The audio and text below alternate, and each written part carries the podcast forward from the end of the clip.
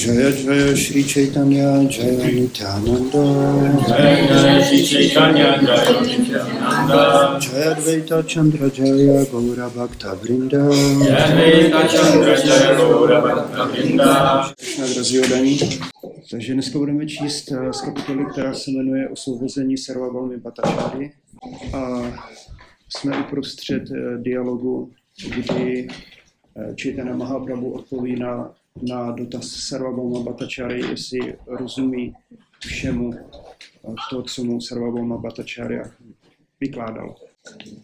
Takže verzní Pramanera Madhya Shruti Pramamana Pradhana Shruti je Nityarta kahe sej se Pramana. Takže překlad. I když existují ještě jiné důkazy, sdělení véd je třeba přijmout jako nejpřednější. Sdělení véd chápaná přímo jsou prvotřídním důkazem. Význam. Díla, na které je třeba se obrátit, jsou Tatva Sandarbha, Šrili Živy Gosvámiho, komentář k Tatva Sandarbě od Šrili Baladevy Vidyabušany a nasledující verše z Brahma Sutry, Shastra Yonitvat, Tarka Pratishthanat a Shrutestu Shabda Malatvat, jak je vysvětlil Shri Ramanujarya, Shri Ramanuja Acharya, Shri Madhva Acharya, Shri Nimbarka Acharya a Shri Baladev Vidyabhushan. Ve své knize Sarva Samvadini Šrila Jiva Goswami poznamenal, že i když existuje deset druhů důkazů, přímé vnímání, védské sdělení, odkazy na historii, hypotéza a tak dále, a všechny jsou obecně přijímány jako důkazy, je ten, kdo předpokládá hypotézy, čte védy nebo vnímá či vysvětluje na základě své zkušenosti čtyřmi způsoby nedokonalý. To znamená, že dělá chyby, podléhá iluzi, má sklon podvádět a má nedokonalé smysly. I když může být důkaz správný, u člověka hrozí nebezpečí, že se kvůli svým hmotným nedostatkům zmílí. Pokud se tedy nejedná o přímé sdělení, je možné, že výklad bude nedokonalý. Závěr tedy je, že za důkaz lze považovat pouze přímé sdělení. Interpretaci nelze přijmout jako důkaz, ale lze ji uznat jako jeho potvrzení. Na samotném začátku Bhagavad Gita se uvádí Dharma kshetre kurukshetre samaleta yutsavaha mama kaha bandavas čajvaki makurvata sanjaya.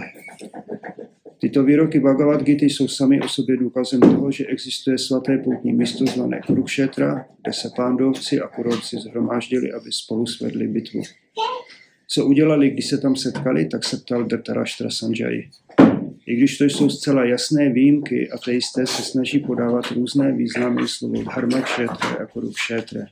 Šrila Jiva Goswami nás proto varoval, abychom nezáviseli na žádném druhu interpretací. Je lepší přijímat verše tak, jak jsou bez interpretace. Protože vlastně tenhle ten verš je vyřčen v souvislosti, kdy Sarvabhauma Bhattacharya se snaží podat svoje neosobní vysvětlení Vedanta Sutry a neosobní vysvětlení písem Shri Chaitanya Mahaprabhuovi.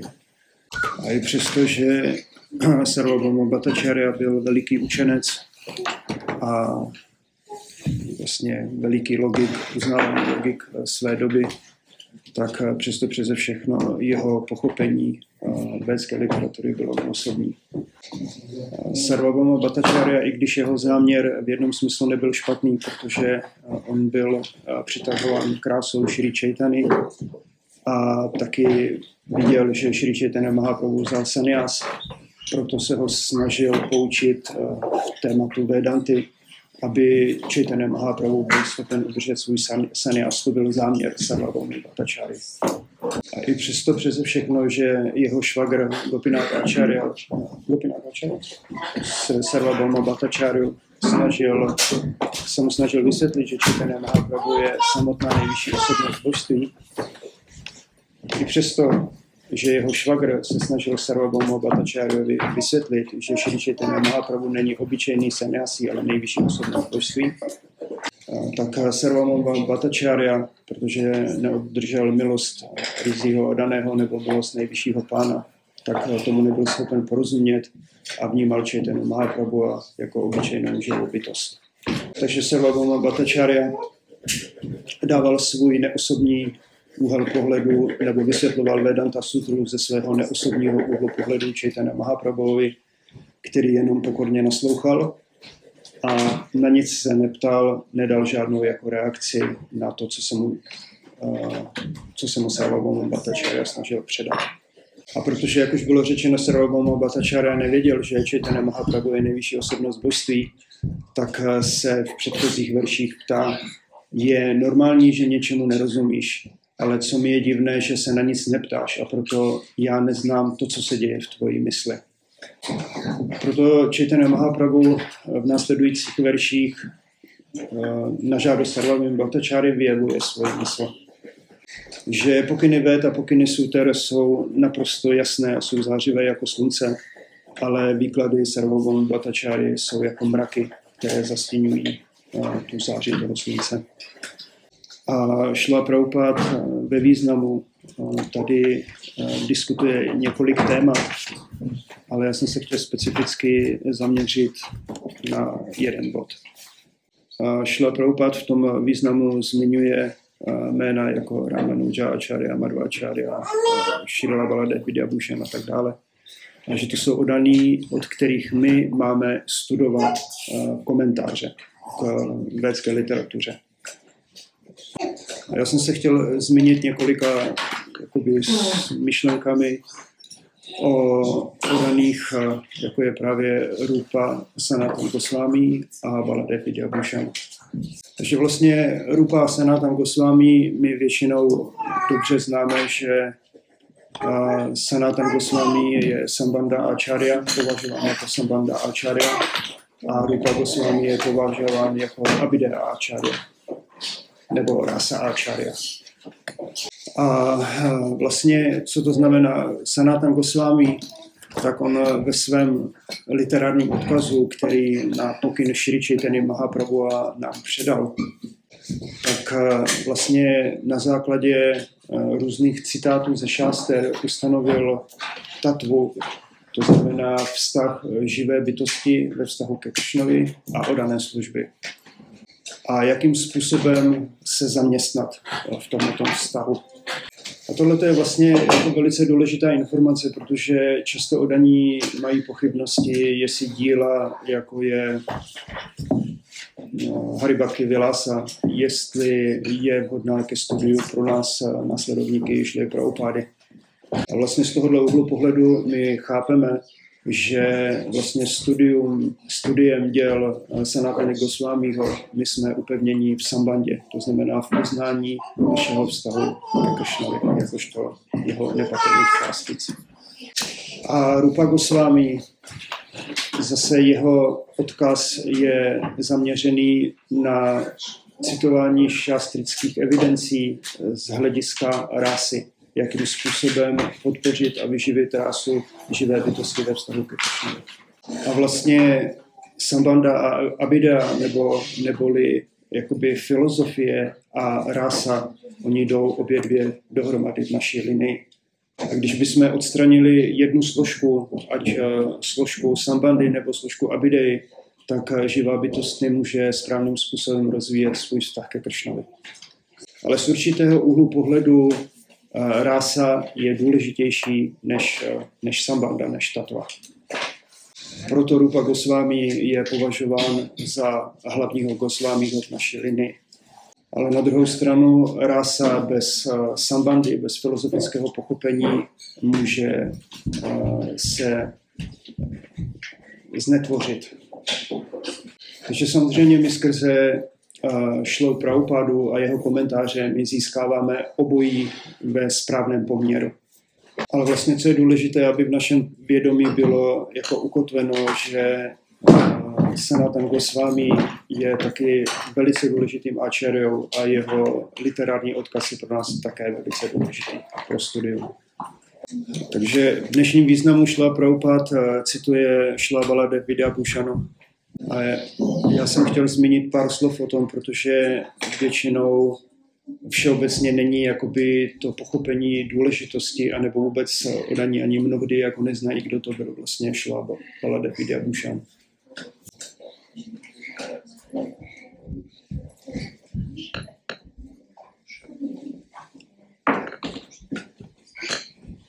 Takže my jako většinou víme, že Šila Baladev Bouchan on napsal komentář k Vedanta Sutře.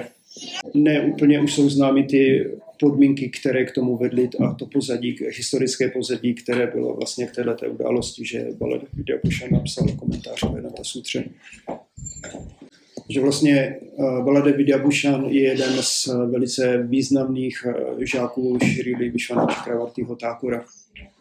A víme, že Vyšvana Čakravarty Thakur byl jeden z velmi význačných áčarů naší duchovní posloupnosti.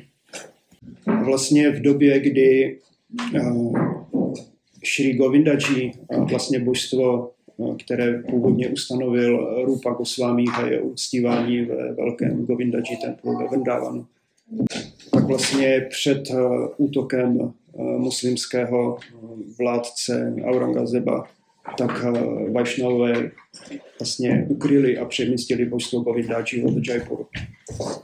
A vlastně po mnoha letech ukrývání a vlastně uctívání potajno, tak kdy se konečně božstva dostali do bezpečí v Jaipuru, tak to bylo po mnoha letech. A když se vlastně na Královském dvoře začal ustívat eh, veřejně Govindaji eh, společně se Šrimati Radharani, tak eh, vlastně vyvstal problém, který přinesla jedna náboženská sekta, která se jmenovala Ramanandis, nebo ne sekta, ale jako skupina. A Ramanandis, oni v té době byli velice vlivná duchovní skupina, Oni byli eh, následovníci jako ve uctíva, uctívatelů pána Ramachandry. A jejich argument bylo, že uctívání Šrimati Radharani není autorizované a že vlastně Gaudia Vašnavská eh, posloupnost není autorizovaná, protože nemá autorizovaný komentář k Vedanta Sutře. A jejich vliv byl natolik velký, že donutili krále Jaipuru aby Šrimati Radharani byla sundána z oltáře a Govindaji se uctíval bez Šrimati eh, Radharani. Což samozřejmě pro Gaudia Vašnavy byla velice eh, těžká situace, protože eh, Gaudia Vašnové nemohou přenést přes srdce uctívání kršní bez Šrimati Radharani. A protože král byl tlačen velice silně tou skupinou Ramanandis, tak vlastně se rozhodl tu situaci vyřešit tak, že se uspořádá filozofická diskuze mezi Gaudi a Vašnavi a Ramanandis skupinou. Takže to vlastně nebyla malá věc, protože kdyby se stalo, že Gaudi a by prohráli tuhle vlastně diskuzi, tak to znamená, že vlastně celá Gaudia Vašnavská větev a vlastně celé uctívání následovníků šesti Goswami k uctívání rády a kašny by v podstatě bylo úplně zničeno. Takže Odani se obrátili na Vyšvana Čakravartyho Thakura, aby vlastně vedl tuto konfrontaci filozofickou a hájil vlastně Gaudiya Vašnavismus. A protože Vyšvana Čakravarty Thakur už byl v té době velmi starý a pro něj cestování vlastně do Jaipuru nepřicházelo v úvahu, tak vlastně tohleto odmítl, ale poslal svého eh, žáka Šrivu Balade Vidyabhushan.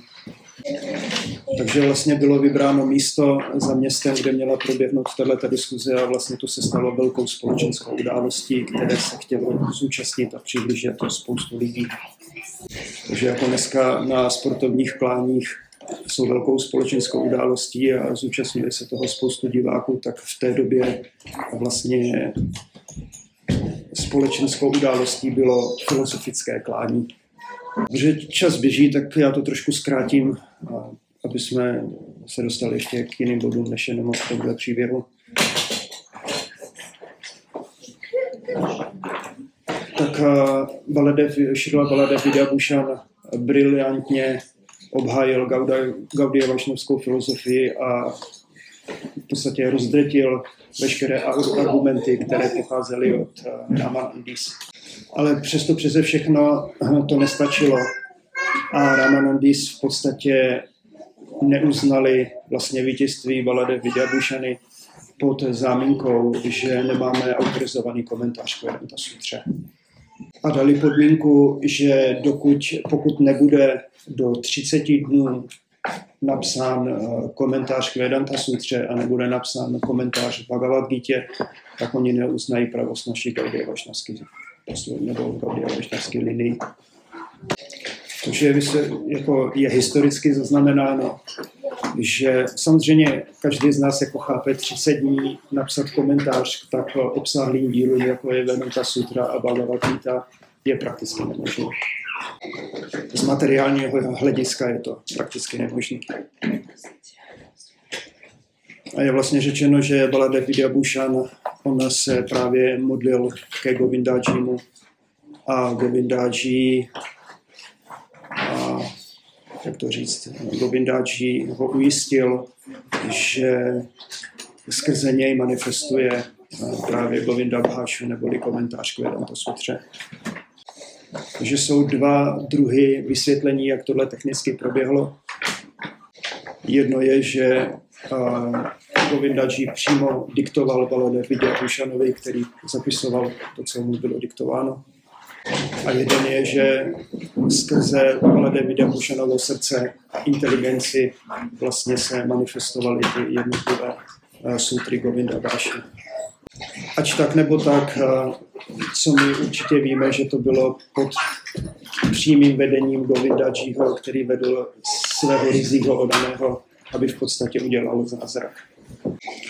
Takže vlastně tím způsobem samozřejmě Ramanandis eh, byli, jak, jak bychom asi řekli, bez slova, že absolutně neočekávali, že něco takového bude možno udělat. A když vlastně potom zkoumali eh, ty díla Balade Vidyabushany, tak viděli, že to je naprosto eh, brilantní a naprosto dokonalá záležitost. Govinda Bháše a komentář Bhagavad Gita. Takže tímhle tím způsobem byla vlastně ochráněna naše Vašnovská linie, učení šesti Gosvámích a bylo zpátky na oltář dána Šrimati Radharani a Gaudiya Vašnové začali zpátky uctívat uh, Ráda Govindu, to znamená Govindu spolu se Šrimati Radharani. Takže vlastně tímhle tím způsobem my máme vedení a máme vlastně vysvětlenou védskou literaturu skrze takovéhle úžasné osobnosti, jako byl Vidyabuša a naše Gosvámi Svendálan. Takže víme, že cílem védské literatury je znovu obnovit svůj, nebo znovu obnovit vztah podmíněné živé bytosti, znovu obnovit vztah ke Kršnovi. To je smysl véd a védy zároveň přinášejí způsob, jakým toho můžeme dosáhnout. Takže vlastně, když eh, nejenom pečlivě studujeme, studujeme, ale zároveň, když se snažíme pečlivě praktikovat eh, všechny věci, které přichází skrze šest Gosvámích a Šla Prabhupádu, tak kruček za kručkem my kráčíme k tomuhle cíli znovu obnovení našeho vztahu k, eh, ke Kršnovi. Já jsem měl dneska ráno jenom takovou myšlenku ohledně uh, spontánní odané služby a na bhakti, které je praktikováno pod vedením duchovního mistra uh, z povinnosti. A teď budu trošku rýpat do místních koleček, jak hladce fungují ve vztahu odané služby k božstvům. Protože dneska ráno tady byla strašná zima. a to znamená, že už se nemohlo topit ani včera. A oni s tím byli úplně naprosto komfortní, protože bylo vidět, že přemýšleli, zatopí určitě někdo jiný, proč bych měl topit já.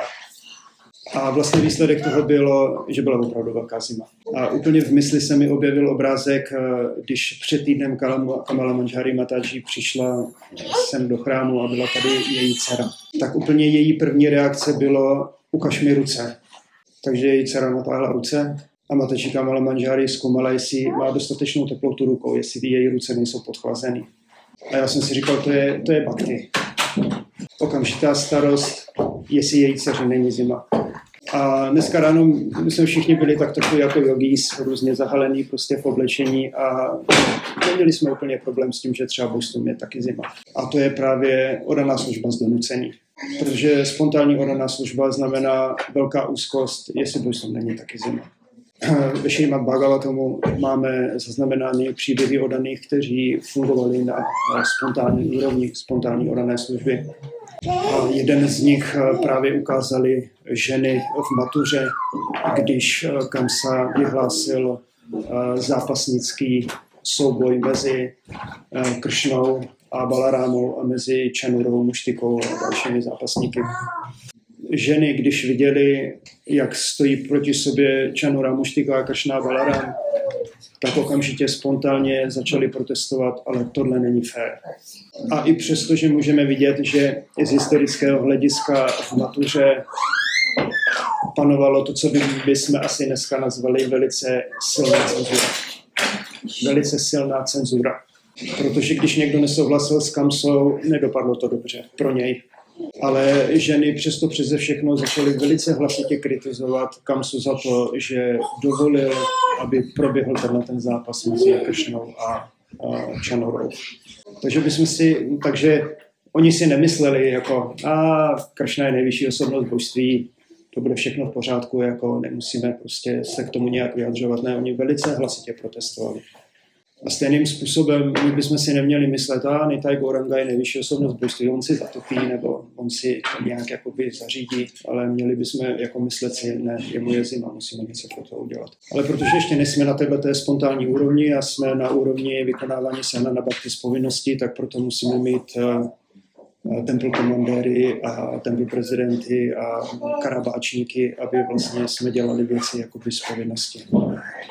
Ale musíme vědět, že tohle není jako cíl, ke kterému my kráčíme, ale tohle je jenom určité stádium, skrz které musíme projít.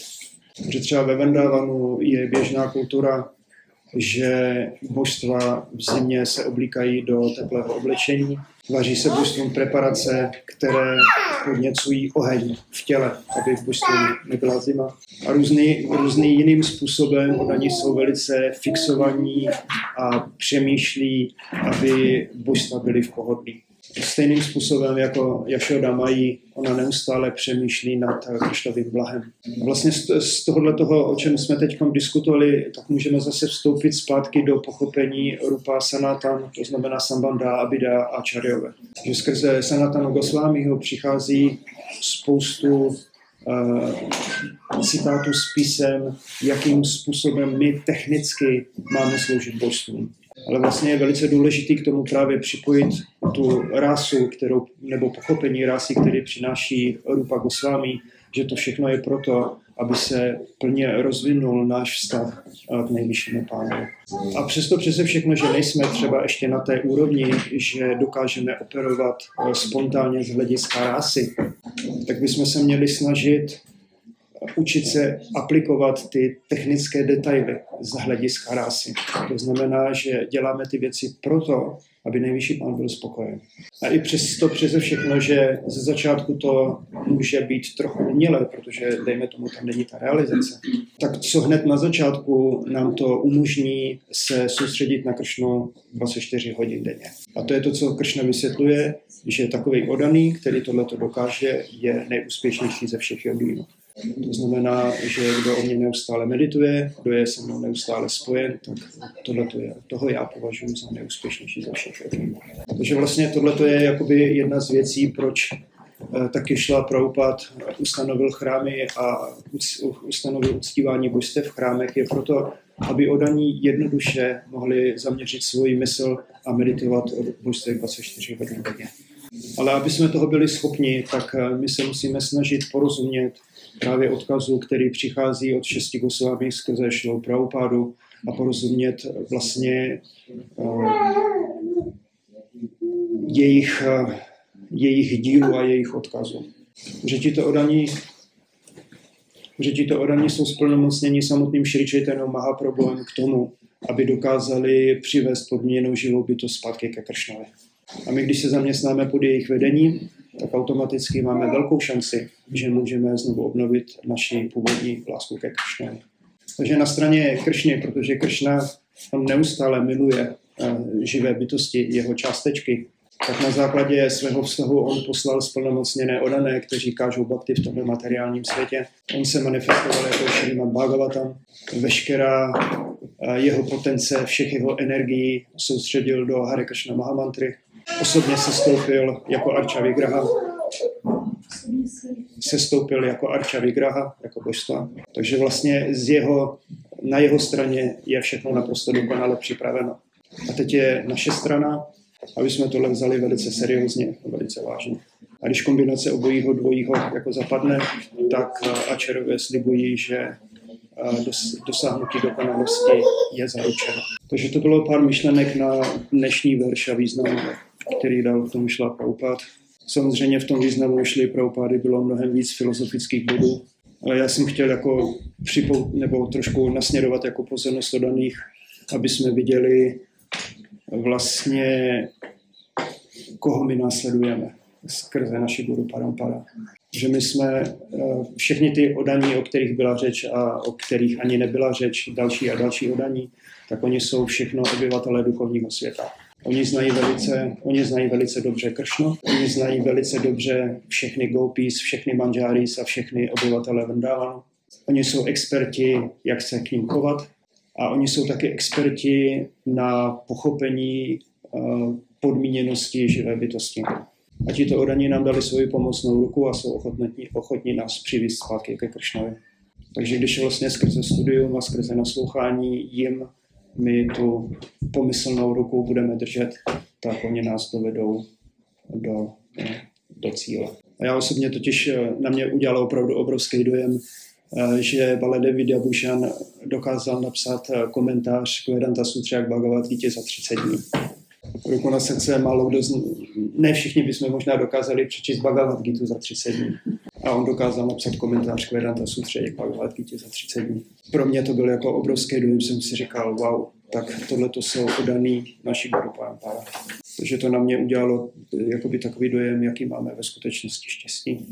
Takže já bych tady skončil, vám děkuji za pozornost, šla Prabhupátky, šest Gosvámík z Vrandávanky, Gouru Premanande, a že jsou k tomu nějaké komentáře nebo otázky. To, aby jsme mohli myslet na Kršnu 24 hodin denně, tak vyžaduje trénink v tom, aby jsme mysleli tady a teď jakoby v té přítomnosti.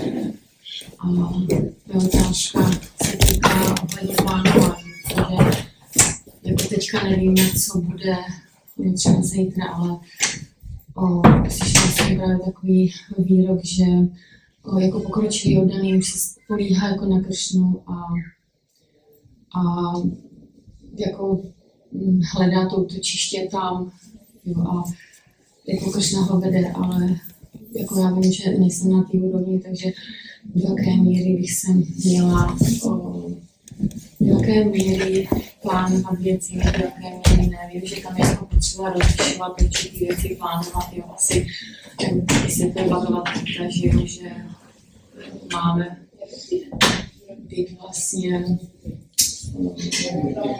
no, ten balans v životě. Takže co plánovat v našich životech a do jaké míry se vyznávat závisle na v jednom smyslu my nevíme, co, budeme, co bude zítra, ale v jednom smyslu víme, co bude zítra.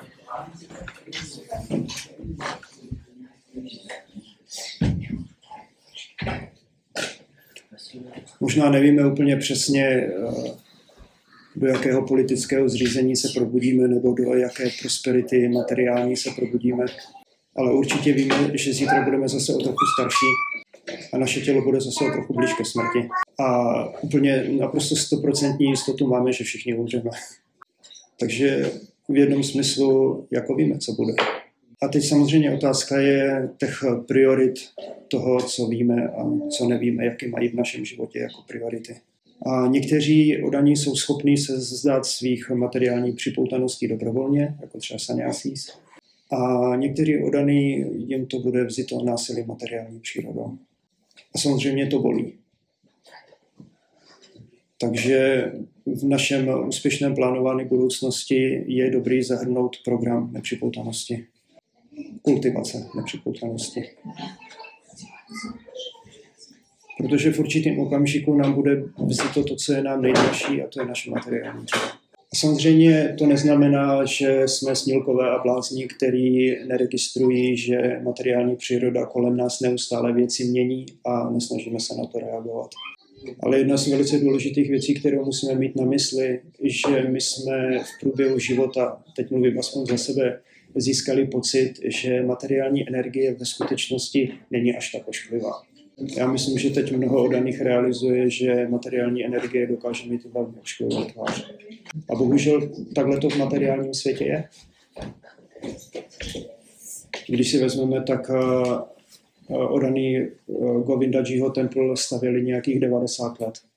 A za 70 let přišel Aurangzeb a začal všechno rovnat a spousta odaných svými vlastními těly se snažilo chránit různá božstva ve Vendávanu a byli nemilosrdně zabíjeni. A nejenom ve Vendávanu, ale po celé Indii. A když se podíváme, tak z historického hlediska lidstvo je jenom v různých sférách, jako země koule, navazující války na sebe. To je vlastně historie v podstatě. Aspoň když vezmeme křesťanskou éru že z tohohle úhlu pohledu eh, člověk moc optimismu nemá. Z tohohle úhlu pohledu tady není moc optimismu. A o to víc je naléhavější eh, slova šly pro upady a program, který nám dal. Aby odany dokázali si vypěstovat eh, potraviny pro sebe a veškerý svůj volný čas věnoval sebe realizaci, aby jsme se už tady znovu nenarodili. Takže já ve svých 20 letech jsem měl velkou víru a důvěru v to, že život materiální existence je hezký musím říct, že teď v mém věku tahle ta víra se třese v základech. A když jsem o tom mluvil se svým duchovním mistrem, tak on řekl, že ji úplně ztratil. Že tohle je naše plánování budoucnosti. A i když eh, materiálně to bude všechno velice komfortní, stejně v určitém okamžiku budeme muset se vzdát tohohle těla. A já už jsem definitivně překliknul polovinu a když se na to podívám, tak ta první půlka uběhla takhle. Co to ale znamená? Že druhá půlka bude taky takhle. Takže nemáme moc času a o to víc to musíme vzít vážně. Protože je to tak... Jenom krátce vysvětlit, co je to Vedanta Sutra. Vedanta Sutra. Napadá nějaká elegantní definice? To je esence védského poznání sutra je vlastně koncentrovaný uh, souhrn tibetské moudrosti, a Vedanta Sutru vidíme, tak eh, se stavil Vyasade. A protože vlastně hodně védy byly jenom zvuková vibrace, tak Vyasadev to zaznamenal v těchto těch sutrách. Vlastně sutra je něco, co je velmi koncentrovaného, co je velice specificky jako koncentrovaného. A Vedanta? v tom smyslu, jak si to. To je závěr, věc, závěr poznání. Když to dáme dohromady. Tak je to, je to vlastně koncentrované védské poznání v sutrách. Tak já bych tady skončil. Děkuji vám za pozornost. Šla Prabhupáči, mat Shri Chaitanya Charitamrita, jaký?